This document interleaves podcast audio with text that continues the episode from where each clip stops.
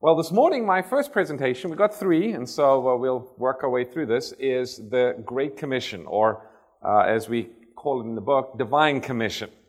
Now, you know the background of the story. Jesus was assembled with his disciples on the Mount of Olives.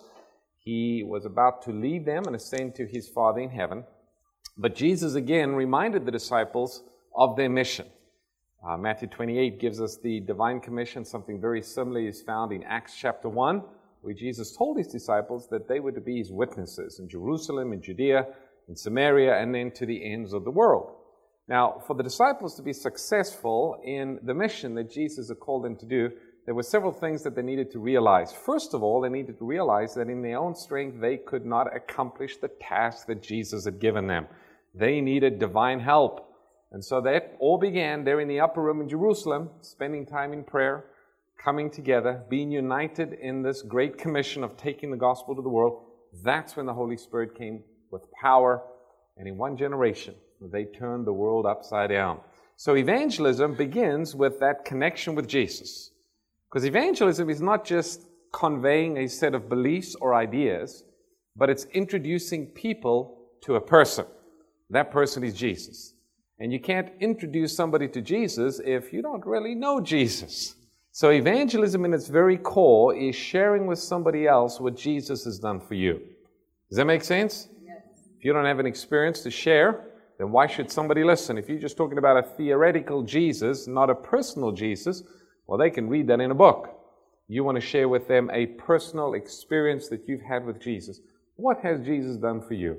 How has Jesus changed your heart and your life? That's important when it comes to evangelism. So, we're going to be talking about this Great Commission a little bit this morning. Evangelism is really the heartbeat of the church. That's why we are here. Now, I'm going to veer a little bit off the notes, so don't, don't worry if it's not exactly the same.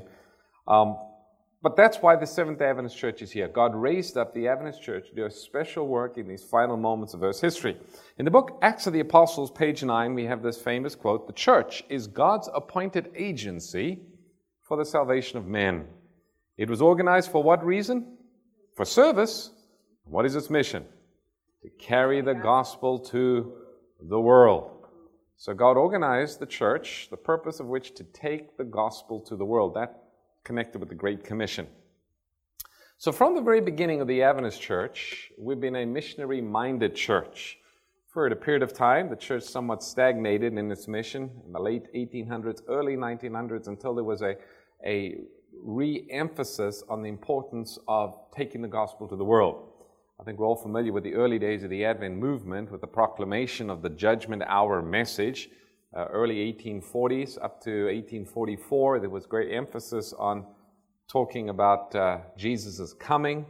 After 1844, there were some other beliefs that got connected with that, but it was not fully understood that the gospel was to go to all the world as we were the ones to take the gospel to the world. Back then, the understanding was that because in North America we have representation from almost all the world, preaching in America to some degree would accomplish that mission.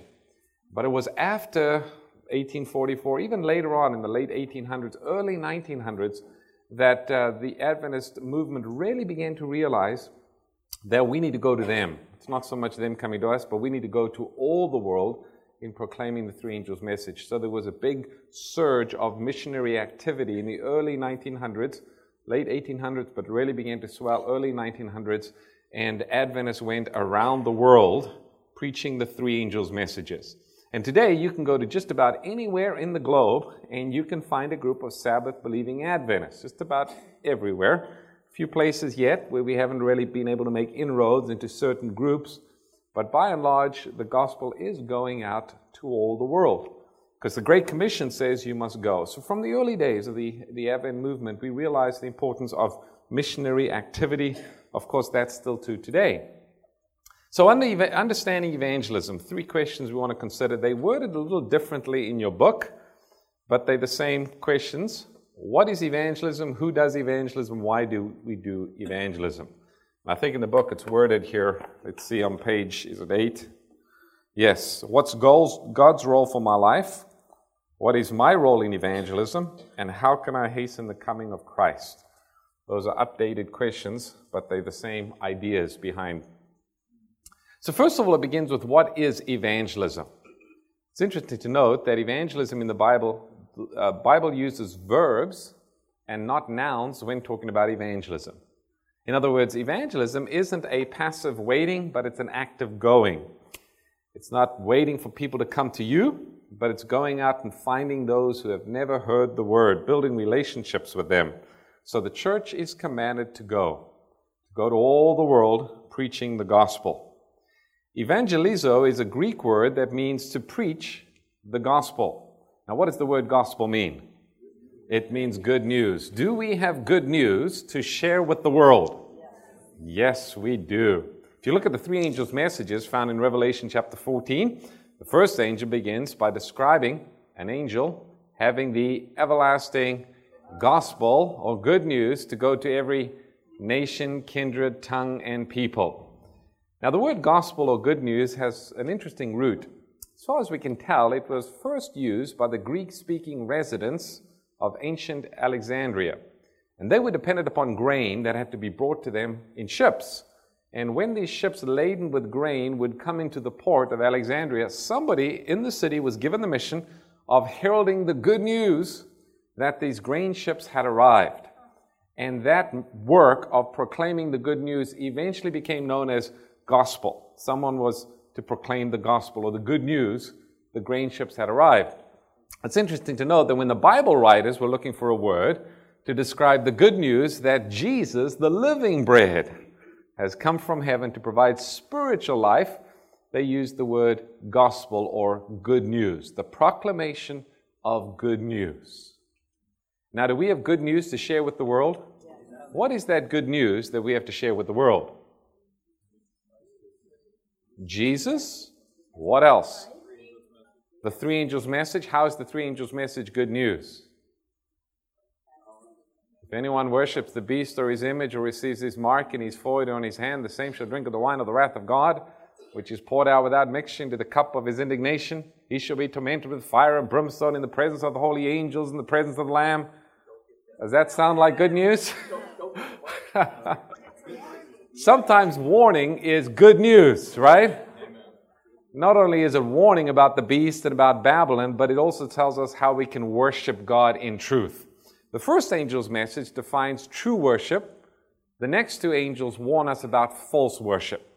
So if you're walking a certain way and that way is leading to death, and somebody tells you, hey, wait a minute, there is a better path that leads to life, that's good news for them, right? Turns their life around. So the everlasting gospel is connected with the three angels' messages. There are a lot of truths clustered in that, but in truth, it is God's mission to save mankind and it's how we can be saved. Jesus is the center of all that we do, especially as it relates to the three angels' messages. I'm sure we'll talk more about that later on this morning. Now, two reasons why people hate evangelists is because of doomsayers and propagandists. Why people are a little nervous when someone tries to do evangelism. Well, are you trying to convince me to do something that I don't want to do? Do you really have good news? We need to remember that it's not our job to convert the heart. Only God can change the heart. But what we want to do is bring people into connection with Jesus because it's Jesus that softens the heart. So through our preaching, our teaching, our Bible studies, the goal is to connect people to Jesus.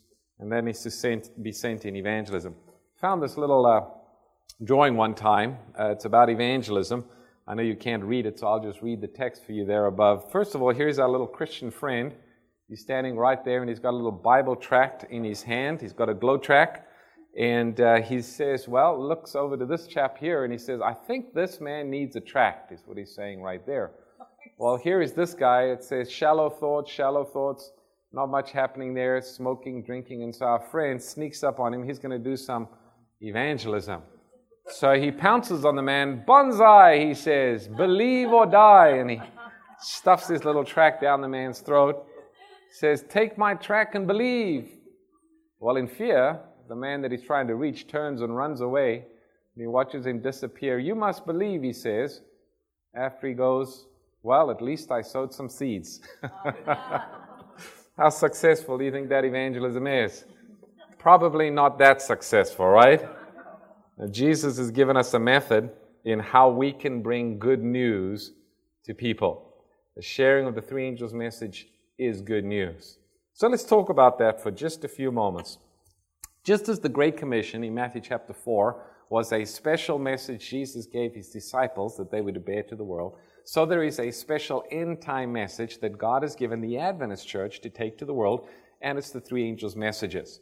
You find that in Revelation chapter 14. But I want to go back two chapters before you get to Revelation 14. Well, actually, four chapters before you get to Revelation 14. And you have Revelation chapter 10, because that sort of forms the foundation of the proclamation of the three angels' messages. Now, what do you find in Revelation chapter 10? Revelation 10 describes an angel coming down from heaven, and he has a little book that's open in his hand. You familiar with this uh, prophecy? And he sets his one foot upon the earth, and where does he put his other foot? Oh, on the sea. Okay, so the angel has a little hand, a little book in his hand, sets his one foot upon the earth, his other foot upon the sea, and then he lifts his other hand and swears by him who lives forever and ever, who created the heavens and the things that are there in the earth and the things that are there in the sea and the things that are therein, that there should be time no longer. But at the sounding of the seventh trumpet, when he's about to sound, then the mystery of God will be revealed as he has declared unto his servants the prophets. And then seven thunders utter their voice, and John's about to write, and he hears a voice saying, Don't write down what the seven thunders utter. And then, finally, after this experience, John then is told to go take the little book which is open in the angel's hand. And what is John told to do with the book? He needs to eat the book. And so he does. And when he eats the book, the book is what in his mouth? sweet as honey in his mouth, but as soon as he, start, he swallows it, what happens? Turns his stomach bitter. Then after that, he has a message. Uh, let's see, if someone will read for us the last verse of Revelation chapter 10. Do you have that for us?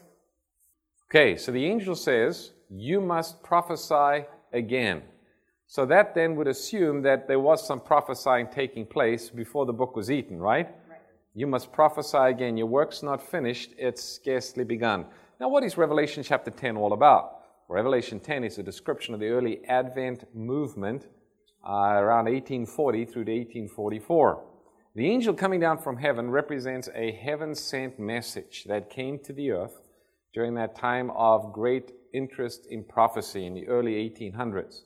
Here in North America, probably the most well known figure leading the Advent movement was William Miller, but there were some elsewhere in the world that were also preaching, based upon the prophecies of the book of Daniel, that Jesus is soon to come. The verse in particular that had great significance to the early Millerite or Adventist believers was Daniel 8:14.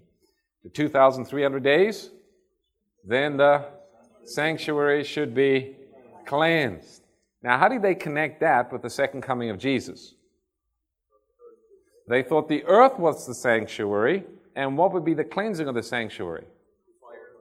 Jesus would come and the fire would consume the earth or cleanse the earth from sin. So they thought the cleansing of the sanctuary is the second coming of Christ. But when Jesus didn't come as they had thought, they experienced a bitter disappointment. A few other things just to note there. Uh, did the disciples expect that Jesus was soon to establish an earthly kingdom all the way up to his crucifixion? Did they even think that Christ was going to establish an earthly kingdom after the resurrection? Yes, matter of fact, you read in Acts chapter 1, the disciples said to Jesus, Well, is this the time that you're going to restore the kingdom to Israel? And Jesus said, No, just go be my witnesses. Don't worry about that. That'll come. So it wasn't quite clear in the minds of the disciples the nature of the kingdom or the work that Jesus was doing. Jesus came to establish a spiritual kingdom, we call it the kingdom of grace, when he preached Repent, for the kingdom of heaven is at hand. That was reference to the kingdom of grace. The kingdom of grace would prepare the way for the kingdom of glory. The kingdom of glory is when Jesus comes again, right? So they didn't quite understand the work that Jesus was doing. So likewise, the early Advent believers, they did not fully understand the work that Jesus was doing for them in the heavenly sanctuary. They, like the disciples, were looking for the kingdom of glory when Christ was still building up his kingdom of grace. Does that make sense? And in order for the kingdom of grace to be fully built up, there was a special work that Jesus had to do, a work of cleansing in the heavenly sanctuary. And that's what was referenced in Daniel 8:14. Unto 2,300 days, then the sanctuary will be cleansed. Now, the disciples didn't quite understand that, and they went through their bitter disappointment when Jesus was crucified. It was only afterwards that Jesus was able to explain to them, and they began to understand the nature of the kingdom and nature of the work that Jesus had called them to do. So, likewise, the early Advent believers, they had to go through a bitter disappointment, a painful experience. But as they went through that experience, they began to understand clearer what their mission was, what the work was that Jesus wanted them to do. Now, a very important verse. Now, just to back up there a little bit. So the angel comes down from heaven. He has the little book open in his hand. The little book is the book of Daniel. It's a little prophetic book that has a mysterious time element because it says, At the sounding of the seventh trumpet, when he's about to sound, the mystery of God will be revealed as is declared to his servants, the prophets. So there is a mysterious time aspect or something that's not fully understood in the little book of Daniel. Now, the book is open, meaning it was sealed, but now it's open. It's referring to the book of Daniel. Now, then John is told to eat the book. It's sweet in his mouth, bitter in his stomach. That describes the early Advent experience. Following that, by the way, what does it mean to eat the book? To read it, to study it. Jeremiah chapter 15, 16 says, Thy words were found, and I did eat them, and they were unto me the joy and the rejoicing of my heart. So after this experience, then John is told, You must prophesy again. And that's where the chapter ends. Now, you know that the chapter divisions in the Bible were not inspired. For the most part, the Bible writers or translators did a very good job, it's actually the translators, in providing us some guidance with verses and chapters. But I think in this case, the first two verses of chapter 11 really belong with chapter 10. What is John given following that message, you must prophesy again? He's given a reed and he's told to do something. What does he have to do? Measure. What is it that John has to measure? The temple of God and the altar, and what else? Those who worship therein. Now, what does it mean to measure? Weigh. Now, if, if I wanted to know the length of this room, how would I find that out? I'd have to measure it. How would I measure it? I need to get some kind of a, a standard, a ruler, or a tape measure. Now, the reed is a ruler or a tape measure. That's what they used back in Bible times. So it was a reed with markings on it, like a giant ruler. And that was used for measuring. And if I were to measure the length of this room, I'd run my tape measure from one side to the other. I would compare the length of the room with the absolute standard. In essence, I'm doing a work of judging. Are you all with me? I'm comparing something with the absolute standard. The context, when the angel says to John, You must prophesy again, the context of this prophesying is the context of measuring, it's the context of judging or judgment. So the angel says, You must prophesy again, and then it has to do with measuring. What needs to be measured? The temple, the altar, those who worship therein. So there is a work of judging, a work of cleansing. It wasn't until after the early Advent believers went through this experience that they began to realize the nature of the gospel that they were to take to the world. It is a measuring gospel, it is a judgment type of gospel centered in Jesus and his high priestly ministry for us in heaven. Now, Revelation 10 says, But at the sounding of the seventh trumpet, when he shall begin to sound, the mystery of God shall be revealed. Now, let me grab my Bible out of here. Where do you find the sounding of the seventh trumpet? I'll give you a clue. It's in Revelation. Revelation 11. I'll give you more of a clue. Revelation chapter 11 and verse 15. Now, notice, don't miss this. Revelation 10 says, At the sounding of the seventh trumpet, when he shall begin to sound, the mystery shall be revealed. So there was a mystery connected with the little book of Daniel that was not fully understood until the seventh trumpet sounded. Well, what is the sounding of the seventh trump? You find in verse 15, Revelation 11, Revelation chapter 11, verse 15. It says, Then the seventh angel sounded, and there were loud voices in heaven, saying, The kingdoms of this world have become the kingdoms of our Lord and of his Christ, and he shall reign forever and ever. Now, what is being introduced there when it says the kingdoms of this world have become the kingdoms of our Lord? Is that talking about the kingdom of grace or the kingdom of glory? That's the kingdom of glory. It's talking about the second coming of Jesus. But I want you to note this announcement is made in heaven before Jesus actually comes back to the earth. Because look at what's happening on the earth when this announcement is made in heaven. Verse 16 says, And the 24 elders that sat before God on their thrones fell on their faces, worshiped God, saying, We give you thanks, O Lord Almighty, the one who is, who was, and who is to come, because you have taken your great power and reigned. It's talking about the kingdom of glory. Look what's happening on the earth, though. The nations were angry, and your wrath has come, and the time of the dead that they should be judged, and that you should reward your servants, the prophets and the saints and those who fear your name, small and great, and shouldst destroy those who destroy the earth. So is their life still going on on earth when the seventh trumpet begins to sound in heaven? Yes. What's the condition of things on the earth? Not very good. The nations are angry, right? Your wrath has come. What is the wrath of God? Seven last plagues are being poured out. And it says, The time that you should judge and give rewards to your servants and destroy those who destroy the earth, that happens right at the second coming. Then verse 19 says, Then the temple of God was open in heaven, and the ark of the covenant was seen in his temple, and there were lightnings and noises and thunderings and earthquake and great hail. So, what is the focus of Christ's area of ministry in heaven when the seventh trumpet sounds? Day of Atonement, but where about is it in the heavenly sanctuary? It's in the most holy place because that's where the Ark of the Covenant is. So when it's talking about the cleansing of the sanctuary or the measuring of the sanctuary, it's talking about a final work of cleansing that Jesus does in heaven and on the earth just prior to the second coming of Christ. Now, what do we mean when it says the cleansing of the sanctuary? Is Jesus cleansing a building up there in heaven? Well, yes, in one sense he is. Why does heaven need to be cleansed anyway? All right, we learn from the Old Testament story, the Day of Atonement, all the sins that have been confessed throughout the year were symbolically stored up in the sanctuary. On the Day of Atonement, they were cleansed, they were removed as the high priest ministered for the final time, doing a special work of cleansing of the sanctuary. Now, how many sanctuaries do we read about in the Bible? I'll give you a clue.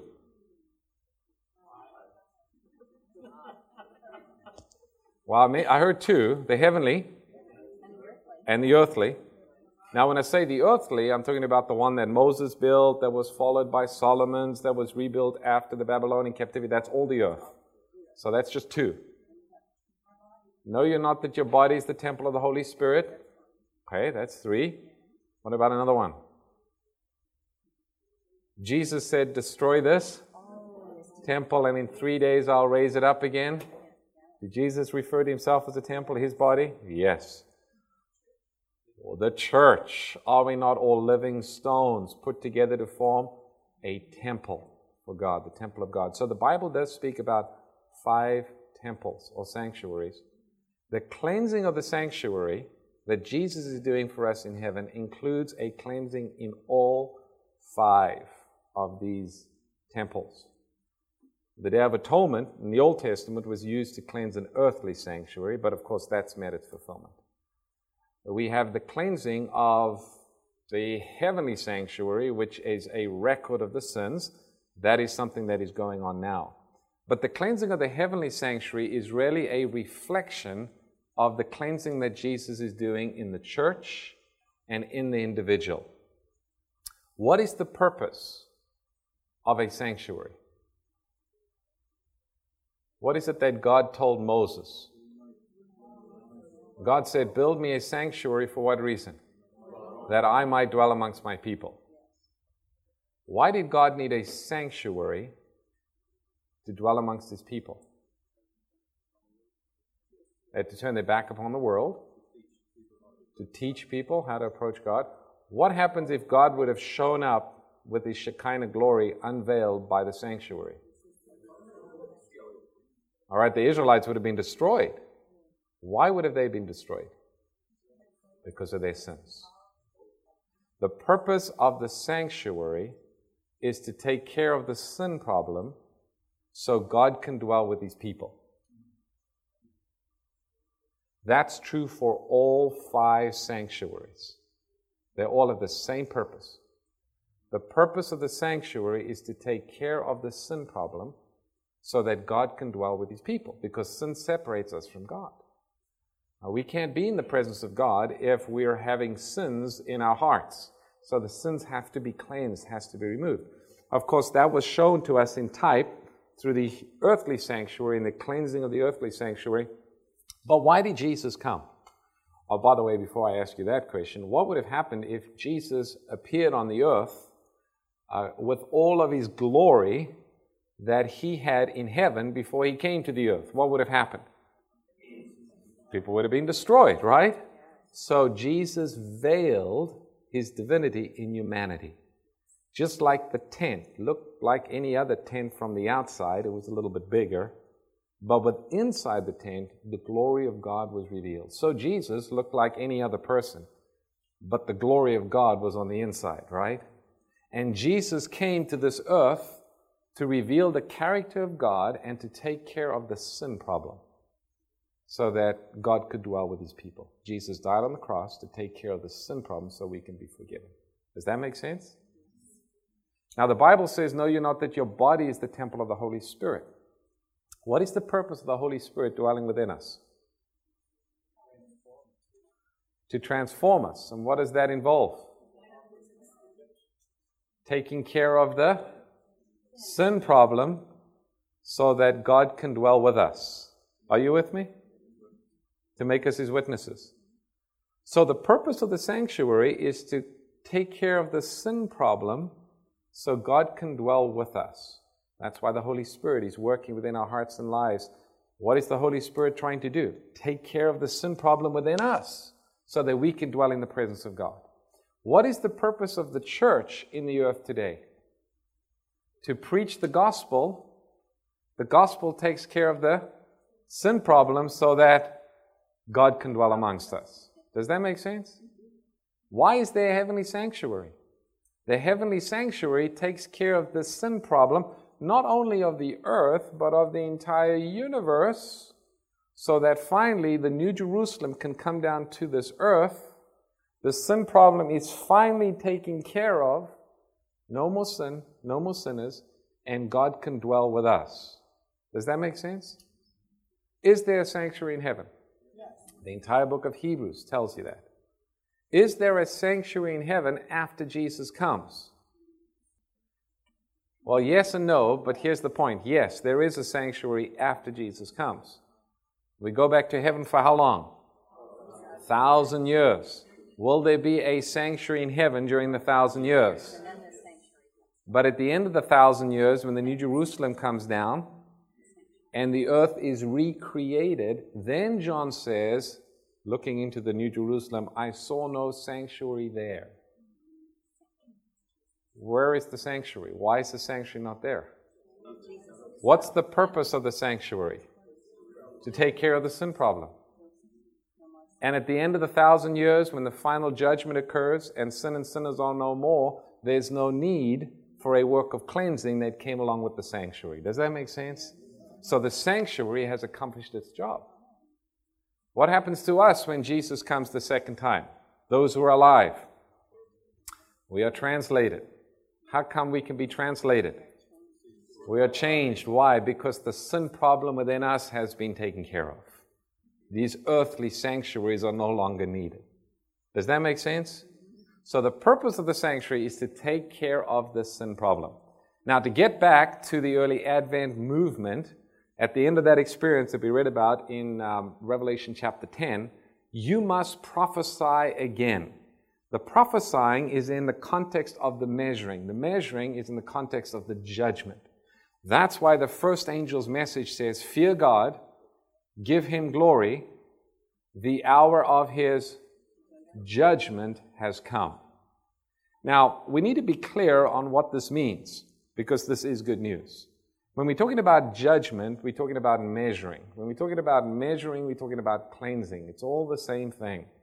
Three words describing the same experience. This cleansing, this judgment, is a work that Jesus does in us. It is Jesus that cleanses the heart. It is Jesus that cleanses the church. It is Jesus that cleanses the universe finally from sin. It is a work that Jesus does. But Jesus can't do a work of cleansing in us if we don't come to Him to be cleansed. The measuring that we read about in Revelation chapter 11 is not a one time experience, it's a day by day experience. As we come to Jesus every day to be measured or to be judged, God is able to cleanse the heart. Anyone who comes to Jesus with sincerity, asking, Lord, measure me, cleanse me, will be cleansed. Sin is not the problem. God can take care of the sin problem. Our stubbornness and refusal to come to Jesus is the problem. Are you with me?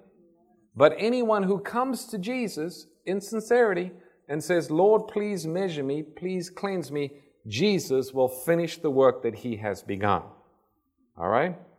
So the everlasting gospel is proclaiming good news, saying, hey, the sanctuary is now open for cleansing.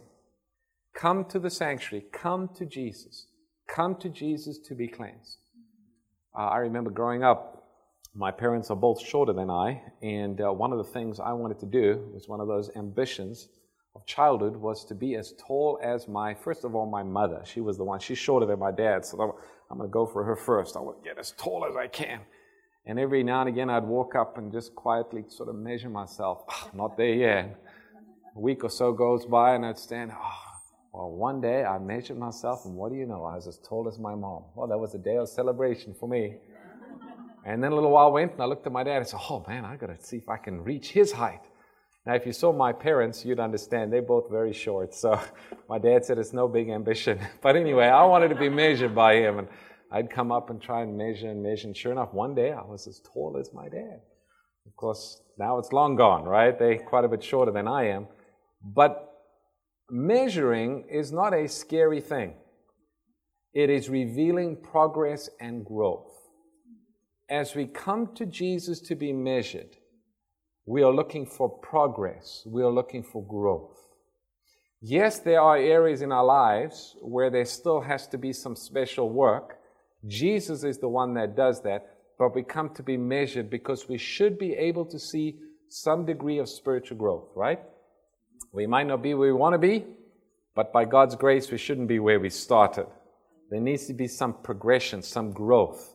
As long as we are coming to Jesus to be measured, we have no fear of the judgment, for we are covered with his righteousness. Those who don't come to be measured, well, they don't receive his robe of righteousness. Does that make sense? So, the message that goes to all the world with the proclamation of the everlasting gospel is a message of hope. It is a calling saying, Come to be measured. The sanctuary is not going to be open for measuring forever. A time comes where the measuring is complete. And Jesus says, He that's holy, let him be holy still. He that's filthy, let him be filthy still. The work of the sanctuary ends. Jesus removes his priestly robe, puts on his kingly robe, and he comes back as King of kings and Lord of lords. But that time has not yet come. So there is still hope. There is hope to tell the world, come be measured. God can save to the uttermost those who come to him through Jesus. For them all things are possible. So now, having heard all of, all of that, is the three angels' message good news? Yes. Absolutely. To someone who is longing to be set free from sin, it's the best news ever. Amen. There is a way. I can be cleansed. I can be right with God. I can have peace. I can have hope. It's not me doing the work in myself, but it's Jesus who has promised to do work for me because I can't do it on my own. That's good news, right? So we have good news to take to the world. We are the bearers of good news. We'll talk more about the three angels' message probably later on somewhere. Okay, well, who does evangelism then? Who does this work of taking good news to the world? Desire of Ages, page 167, it says, Every true disciple is born into the kingdom of God as a missionary. So all of us have a part to do. A missionary is somebody who takes good news to the world. Not all can go as missionaries to foreign lands, but all can be home missionaries in their families and in their neighborhoods. Now, Jesus, when he told the disciples to be his witnesses, he said, start in Jerusalem and then go to Judea, then go to Samaria, and then go to the ends of the world. Why did he say start in Jerusalem? Well, that's where they were. And Jesus said these words. He was on the Mount of Olives. You just go down the Mount of Olives up into Jerusalem uh, through the Kidron Valley, and that's where the upper room was, and that's where the disciples gathered together, realizing the need of the Holy Spirit the Holy Spirit came upon them with power. They started witnessing in Jerusalem and in the area of Judea, Samaria, which was a non Jewish territory. And then from there, it went everywhere, especially at the stoning of Stephen when the Apostle Paul now becomes the uh, apostle to the Gentile world. Here's an interesting report back in 1898. It was done by the Seventh day Baptists. Now, the Adventist church in the early days was growing very rapidly. And there were a number of people wondering why is it that the Adventist church is growing and my church is not growing? One group in particular that were interested in the Adventists were the Seventh day Baptists. They're, of course, are Sabbath keepers like Adventists, but they weren't growing.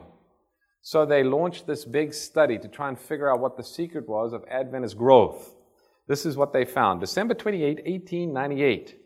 Their answer to why the Adventists are growing all Seventh day Adventist clergymen are missionaries. They are not located pastors. They are busy teaching, preaching, and organizing churches. He said that's the secret of their growth. They're evangelistically minded. So the church members realize that their mission is evangelism, and they are willing to organize themselves and get involved in evangelism locally, so freeing up the pastor to do more outreach and evangelism.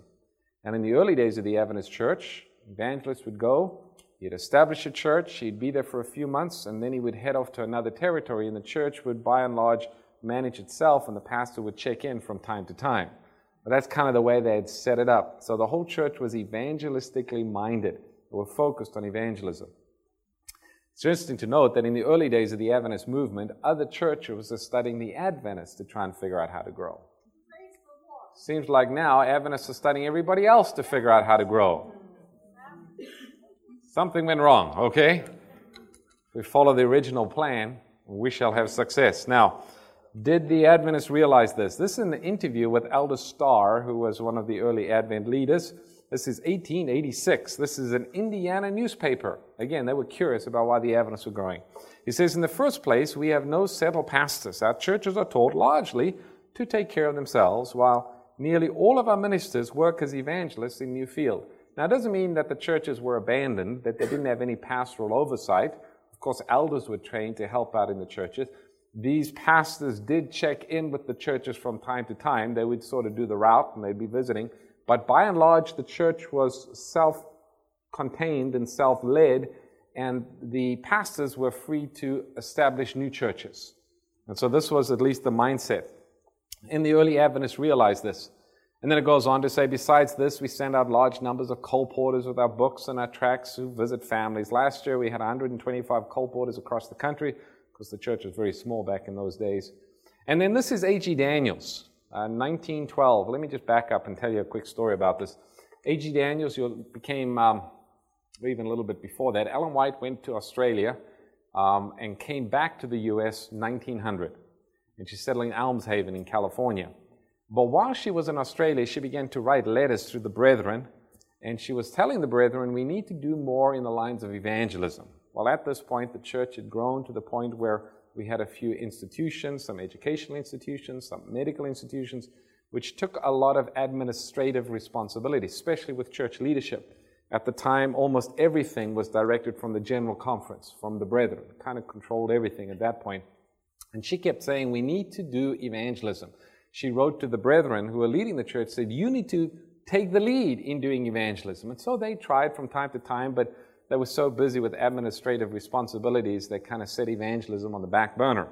Well, she's over in Australia and she's writing these letters saying, Do evangelism, do evangelism. She finally comes back to North America. She settles in uh, California at Elmshaven.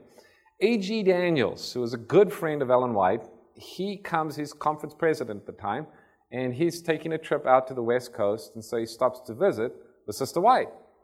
And the story goes that he arrived in Elmshaven and knocked on the door and uh, said, You know, A.G. Daniells, I'm here to see Sister White. And the attendant said, Well, Mr. Daniells, just uh, Elder Daniells, just one moment. She went upstairs to call Ellen White and he waited and waited. And finally she came back. She says, I'm sorry, Elder Daniells, Sister White won't see you. And he was somewhat surprised because they were good friends. And he said, What do you mean? She said, No, but Sister White did give me a message. She said, She won't see you until you do what God has told you to do. She didn't see him that visit, that day.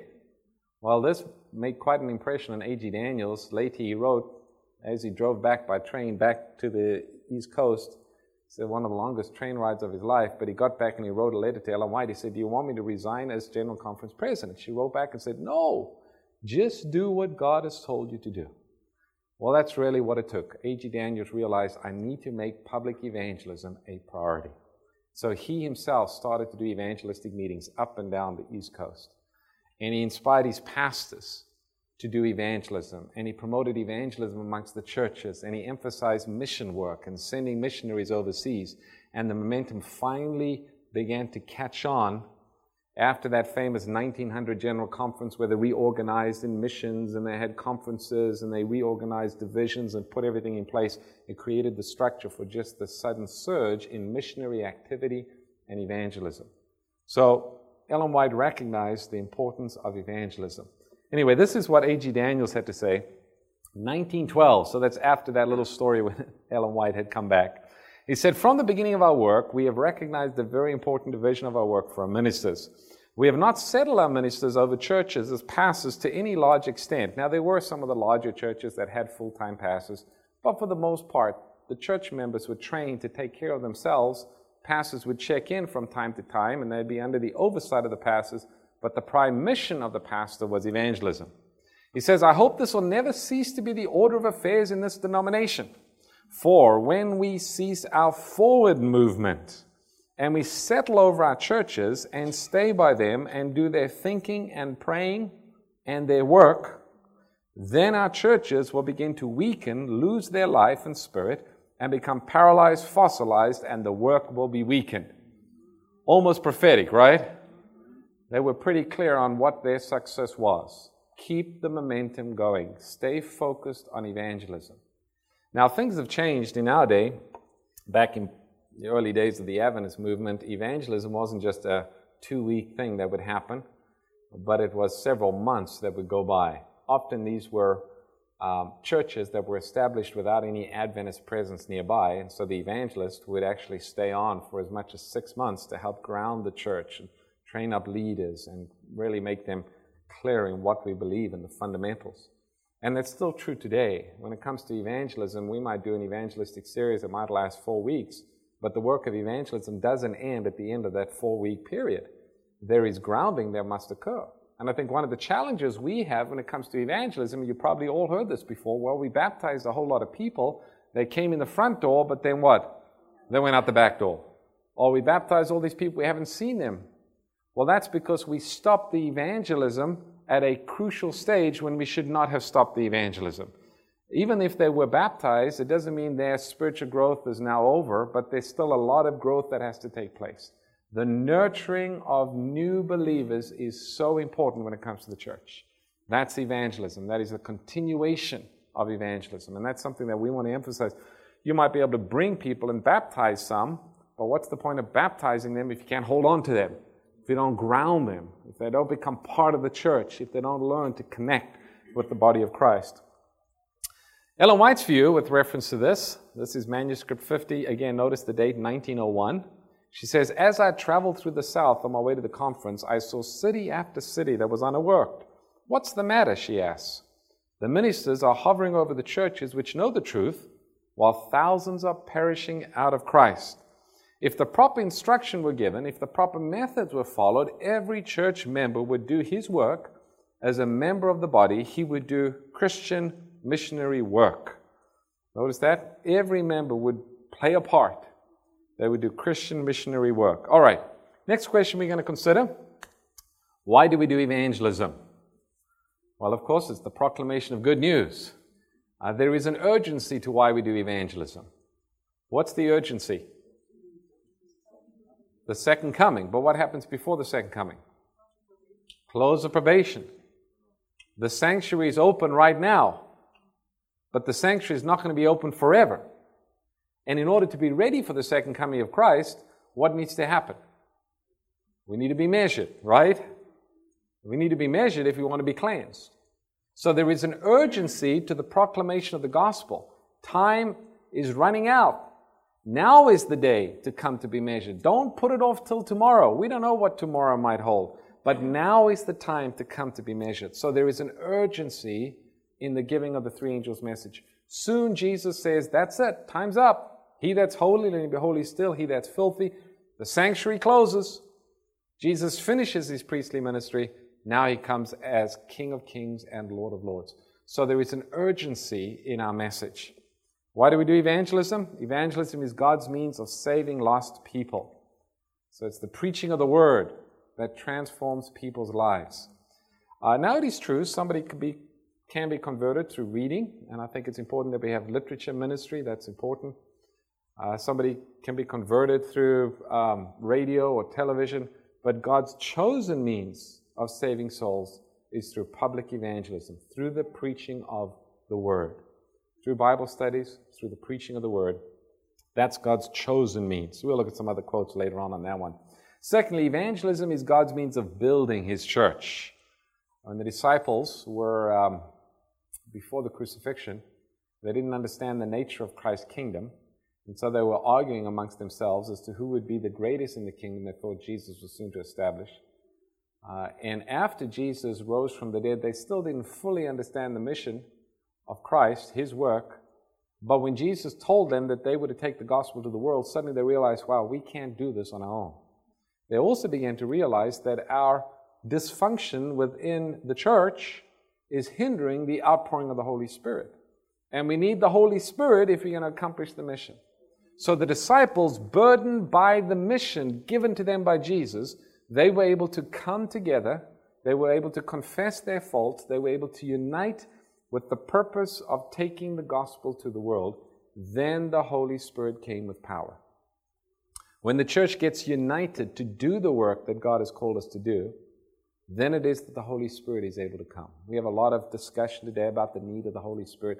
Yes, we need the Holy Spirit. We need the latter rain. We really do. But how are we to get the latter rain? We've got to get serious about doing the work God's called us to do, and the latter rain will come, right? The latter rain comes. One preacher once put it the Holy Spirit only hits a moving target. If you're not moving for Jesus, you're not going to get the Holy Spirit. The Spirit comes on the church that is moving, that is active, that is committed to fulfilling the Great Commission, taking the gospel to the world. Evangelism is God's means of unifying the church. Nothing unites the church like evangelism, keeps us focused on on task. Evangelism is God's means of personal spiritual growth. When you get involved in giving somebody a Bible study, or even if you're working with someone and you begin praying for them and you're looking for opportunities to share truth with that person, it helps us grow spiritually. I remember I was a fairly new, I was a student at the time, I, I wasn't even a pastor, and my wife had a work colleague, and she began to share with her a little bit, and um, she came back and said, You know, my friend wants to have Bible studies. And I said, Oh, great, I'd be happy to give her Bible studies. As I said, I was a theology student. You know, I had all of the verses lined up. I was ready to go. And I met with this person, and we met and we began Bible studies. And uh, she was very intelligent. She asked good questions. And I remember one Bible study we did on, on the state of the dead. And I had all the verses lined up, and I gave her these different verses. And suddenly, she went to a verse that I'd never seen before. And she was reading from the King James Version. It says, While her soul was departing her. I'd never read that verse before talk about Rachel at the death and says, while her soul was departing her, she called out the name of uh, Benjamin. And she said, Well, there it is. The Bible says the soul was leaving her. I didn't know what to say. I didn't even know that verse existed there. So, you know what it forced me to do? Forced me to go back and study it out. then I began to realize that you got different words in the original, and you have breath and soul, and they were used interchangeably in the King James in particular a better translation would have been as the spirit was departing or as the breath was departing. But some translator put in soul there. And so I had to study this all out. And then I went with, back to her and I was able to give her a good answer. And she said, Oh, well, now that makes sense because that ties in with some of the other verses that you see. Well, if I'd never given that Bible study, I probably would never have run into that, at least not at that point. I wouldn't have learned the answer. So when we share our faith and, and when we do a Bible study, we're going to have questions arise. And I say, Oh, I never thought of that before. That forces us to go study. Every week, Pastor Doug and myself, we do a radio program called Bible Answers Live, and it's a call in radio show. We never know what's going to come, what question might come. Now, many of the questions are ones that we've heard before. You get a number of similar questions that come in. Sometimes you get a question you've never heard before. We kind of like those It can be a little tough at the moment, but you know what? We make a note of that and say, we're going to go study that one out. That's a good question. We want to have an answer next time. So when you share your faith, that forces you to dig a little bit deeper. And that results in deeper spiritual growth individually. And then, of course, evangelism is God's means of finishing the work.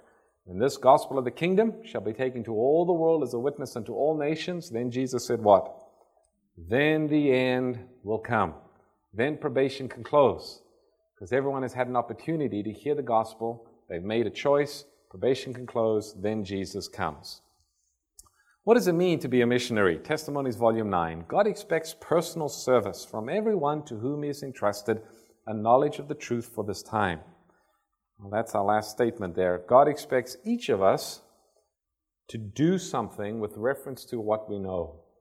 Now, we might not know everything.